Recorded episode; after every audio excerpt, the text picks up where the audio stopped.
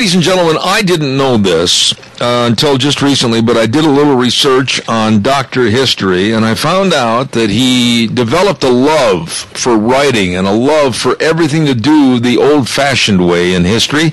And for years and years and years, he has spent days in the summertime just going out collecting quills so he can write from the old pen, quill, and ink stands and keep history covered in his ledgers. Here is Doctor History. Good morning, Zeb. How you doing? Fantabulous. Good, good. Well, I uh, am abiding by your wishes. Uh huh. And you asked for some scary stories, even though it's past Thanksgiving. So. No, it's not past Thanksgiving. It's not past Thanksgiving. It's past Halloween. Halloween. What can, what can I say? Okay, Halloween. well, now I'm anxious to hear a spooky story. All right. From you, so go ahead. I've got three stories if we have time. Okay. One is about a ghost. One is about a headless horseman, and one is about a legless horseman. Okay. So, all right, here we go. Uh, there's a, a, guy that tells a story about meeting Black Jack Ketchum. Okay, now Black Jack Ketchum was the guy that when they did hang him, if you recall, they kind of underestimated or overestimated, and when they hung him, his head popped off. Yeah, one of those little things. Yeah, one of those little minor details when yeah. you're hanging somebody. So, yeah. anyway, so this guy tells a story. He and several scouts were at uh, camping at the Philmont Scout Ranch, and they went backpacking through the mountains, and there was some historic sites, including one of Black Jack Ketchum's outlaw hideouts. Now, the hideout was a kind of a, lit, a, a large rock overhang, and the scouts thought it would be fun to camp there for the night. So, but the leader uh, insisted that they stay at their designated site. Well, disappointed, several of these scouts set their tents up several hundred feet away from the leader's tent, uh, which you know I can't imagine scouts doing this, but they did, uh, hoping that they'd have a chance to sneak back to the hideout. So about 11 o'clock that night, when the rest of the camp was fast asleep, five of the scouts gathered the sleeping bags and quietly stole back to the hideout, to Black Jack's hideout. So they set up camp underneath the overhang. They built a fire and they sat around talking about the trip. And when the fire burned down to nothing more than red coals, the scouts settled down in their sleeping bags. And uh, the guy that tells this story, he drifted off to off to, to sleep, thinking about Black Jack Ketchum. Suddenly, he was awakened by a noise in the bushes. He said that he felt paralyzed, unable to move. He tried to call out to the others, but his throat wouldn't work. Then he saw a cowboy dressed all in black come running out of the bushes toward the hideout. He said the man was mostly solid, but some parts of him appeared a little translucent. Hmm. He described the man as filthy, dirty, with tattered hat, mm. clothes from the 1800s, terribly yellowed teeth. His face was red, glistening with sweat, with lots of facial hair, and he held a revolver. The cowboy was apparently unaware of the scout, but the boy was very scared, as much by his inability to move uh, than by the man. And as he watched, a strange kind, of, strange kind of fog came from the tree line across from a small stream. And he could hear men yelling, didn't know what they were saying, and then he heard muffled gunfire. Uh-oh. Okay, the cowboy turned and fired his revolver six times into the trees. And then he ran and stood right over the scout. The cowboy was wounded in the shoulder and discharged six more shell casings from his revolver right on top of the boy. Okay, now as he watched, these casings disappeared as they fell onto his sleeping bag. Mm-mm. Now the cowboy reloaded his revolver, fired additional shots into the trees, and suddenly the cowboy saw the scout. Now, the expression on the cowboy's face indicated that the scout had just suddenly appeared before his eyes. Now, the cowboy seemed to be confused and confounded, and of course, the scout was absolutely terrified.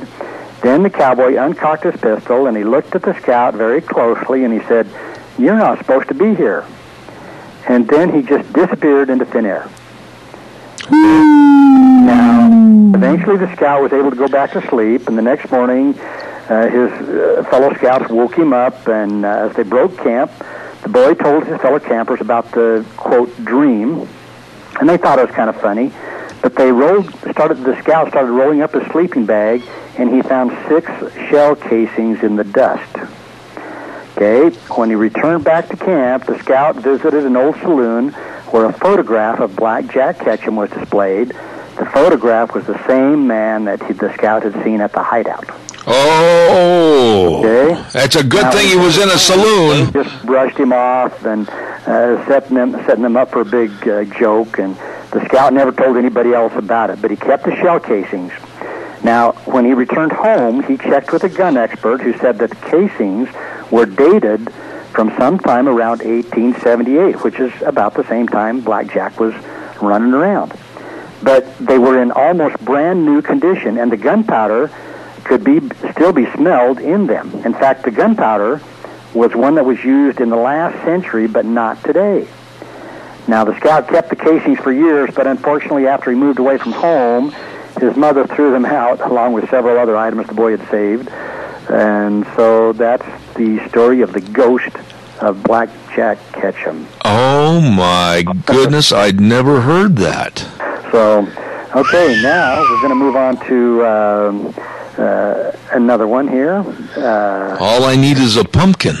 That's right. Okay, in 1846, the infamous Donner Party. You know, uh-huh. they crossed the Ruby Mountains. Right over the Overland Pass, and there was a much a much smaller party led by a guy named Am Brewster Pike. And so that's the guy we're going to talk about. Now, he was following the Donners, but they were several weeks behind. So basically, the same blizzard that stranded the Donner Party in the Sierras likewise hit the Pike Party. I see. And they'd missed the Overland Pass cutoff and were now in the vicinity of a place called Mooney Basin. Mm-hmm. Well, according to a document written about the history of that county, uh, again, the same tragedy befell the Pike Party. Once all the food was gone and their livestock was eaten, they started munching on each other. Now, whether Am Brewster Pike was murdered and his legs were cooked up, or he lost both his legs due to frostbite, is unknown. What is known is that ever since that terrible winter, the ghost of Arm Brewster Pike has been seen off and on over the years. And they say it's a ghost that always is described as being hunchbacked long, scraggly white hair, beard, and no legs. Okay, now I'm going to keep going here. Uh, mining activities have been going on in that area since the 1800s, and there's a couple old ghost towns over in that area, but there are tales of miners just disappearing and never being found again. One of a miner whose body was found, but his head was missing. Uh, it was later found some distance away, but now we're going to go into modern time. In the 1980s, there were modern uh, mining activities at this same area. Mm-hmm. Okay, now the mechanics who worked on the graveyard shift, that should give you a hint. Hey, hang on just a second. I don't want to be alone in the studio. Deanne, come in here. I'm afraid. she needs to hold your hand. Yes. okay, so here we are, the graveyard shift, 1980s. Uh, the, some of the mechanics at the shop, they witnessed some unexplained events like trucks and dozers in the shop that would mysteriously start up all by themselves. Others had seen a lone figure at night. In 1989, while hauling ore, there was a contractor that was killed when his truck went out of control and rolled and near an S curve in Mooney Basin. So was the driver swerving to miss something or someone? Well, okay, we're going to keep going here. During a blizzardy night, a lube man, and I'm assuming that means a guy that just greases everything up, uh, was driving back from the Mooney Basin, and as he approached this S curve, he almost ran over a man in the road. oh. Okay, when the lube man reached the shop, he asked if anyone had seen someone walking around. Well, no one had, and they asked why. Well, the lube man told them about a guy he had nearly run over on the road. He'd stopped his truck, gotten out, out to ask the guy in the road if he needed a ride. Well, the guy in the road took off into the blizzard and the sagebrush, and when the lube man was asked to describe the man in the road, he said, well, he had a long white beard, white hair, he was hunched over, and it was blizzarding so bad that I couldn't see his legs. Well, the miners in the shop said, you just saw the ghost of Arm Brewster Pike. Well, the lube man was new on the on the mine site, and he'd never heard the stories of, about Pike, but uh, he says that he actually saw him several more times after that. You gave me goosebumples. well, uh, you know, any ghost story can use a little help. And uh, one quiet night in that area, a couple of miners, uh, they had a new guy on the job. Oh boy! Uh, and so they, uh, what they did is they uh, went and got a coat and uh, uh, just a, a short coat, like a bright raincoat, Mhm. just on the upper part. And he and it, this was a night, and he ran through the bush uh, bushes uh, just within the edges of the light. And uh, to this day, the new guy swears he saw the ghost of Arm Brewster Pike trying to get him. Okay. But anyway, that's uh, uh, kind of the story uh, of Arm Brewster Pike that still roams that area over there. Okay, now we're going to get to the Headless Horseman. Oh boy, here we go. Okay, 1850. A man by the name of Vidal, Vidal, was busy rustling, rustling cattle all over South Texas. And pretty soon he had a pretty high price on his head, dead or alive. Well, during that summer, Vidal took advantage of Comanche raids, which were pulling a lot of the men uh, over to fight off the Comanches. Well, in the meantime, uh, left the settlements unguarded. So this was a pretty good time for Vidal, along with three of his henchmen, to take advantage of the situation. So what Vidal didn't know was that uh, when he went and stole some horses, that several of these were the prized Mustangs belonging to a Texas Ranger. You don't mess with the Texas Ranger. New, new, new, new, new. You know, so you steal a horse from the Texas Ranger, and this guy was named Taylor, Creed Taylor. Now, due to the location of Taylor's uh, ranch and livestock, he he quite often was the target of horses being stolen. Well, Taylor had had enough, and he quickly followed, uh, or gathered up a fellow ranger by the name of Bigfoot Wallace. Bigfoot and an, uh, and another rancher by the name of Flores. Well, both Wallace and Taylor were skilled at tracking, and the three men shortly found the trail of Vidal and his henchmen. And when the three men found the outlaw camp, they waited until night, and then the band, when the bandits were sleeping, uh, they uh, caught them unaware, and they basically just killed them. But Taylor, killing them was just not quite enough. So Taylor and Wallace wanted to set an example that would kind of deter future bandits. So in those days, stealing cattle and horses was a crime really actually more serious than murder. So the Rangers had tried all types of brutal justice, including stringing them up in trees and left them hanging, or shooting them, or chopping them to pieces, and but nothing to work to stop the outlaws. So, in kind of a dramatic uh, example of frontier justice, uh, Wallace, uh, old uh, Bigfoot Wallace, he beheaded Vidal, then lashed him firmly into the saddle on the back of a wild Mustang, and he tied the outlaw's hands to the to the saddle horn, and he secured the torso uh, to hold him upright. And then Bigfoot uh, attached Vidal's head and sombrero to, sombrero to the saddle with a long strip of rawhide. Mm-hmm. Okay, so have you got this picture in your mind? Yes, I do, indelibly, forever. okay. He then turned the bucking horse loose to wander the Texas hills with this terrible burden on his back. Yeah. Well, soon stories began to abound about the headless rider seen usually in remote country with his sombreroed head swinging back and forth to the rhythm of the horse's gallop. Well, as time went on, more and more cowboys spotted, spotted the dark horse with its fearsome cargo, and not knowing what it was, they riddled it with bullets. But the horse and its rider, you know, they rode on. he didn't fall off the horse. And so the legend became known as El Mu- Muerto. Muerto. El Muerto. M-U-E-R-T-O. Yeah, El Muerto. Yes. Muerto. Yeah. El Muerto. Ed, El- sure you that- can just say it like we'd say it, El Dedo. I don't know what that means instead. It means dead. It means dead. Dead, like in. I think it means the headless one. No, it means dead. Yeah. Muerto means dead, and this guy was really deceased. He was. So these stories, these legends began. So soon South Texas uh, brush country became a place to avoid as El Muerto was credited with all kinds of bad stuff and misfortune. Well, finally, a posse of local ranchers captured the wild horse at a watering hole uh, and just south of Alice, Texas.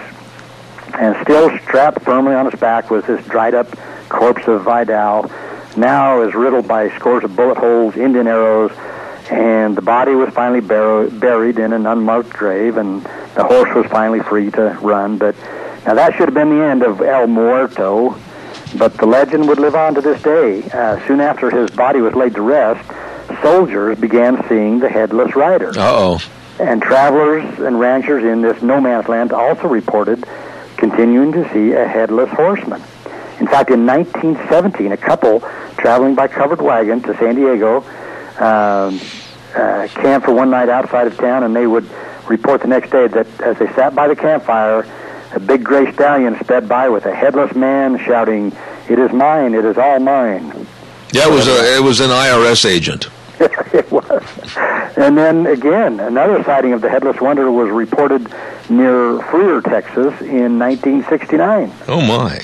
So the legend lives on, and still today, there's people report seeing the headless rider galloping, galloping through the mesquite on clear moonlit nights in South Texas. You know, the one that bothered me the most, I think, that gave me the heebie-jeebies, was the guy in Nevada uh, that you said even up until uh, what 1969 or something they've had sightings of down at that mine.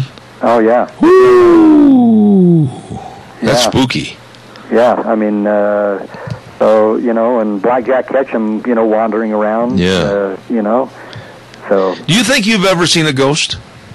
nah, I don't think so. I've Oh. been scared a few times. You know, when I was when I was a kid, you know, out milking the cows at night sometimes when it's dark and you hear noises and uh, you wonder what was that out there by the haystack. You know. Yeah, well, you've scared me a couple times with some of the stories about naked mountain men and other things. That's true. uh, I try to choose my words wisely. and sometimes that doesn't work. I know.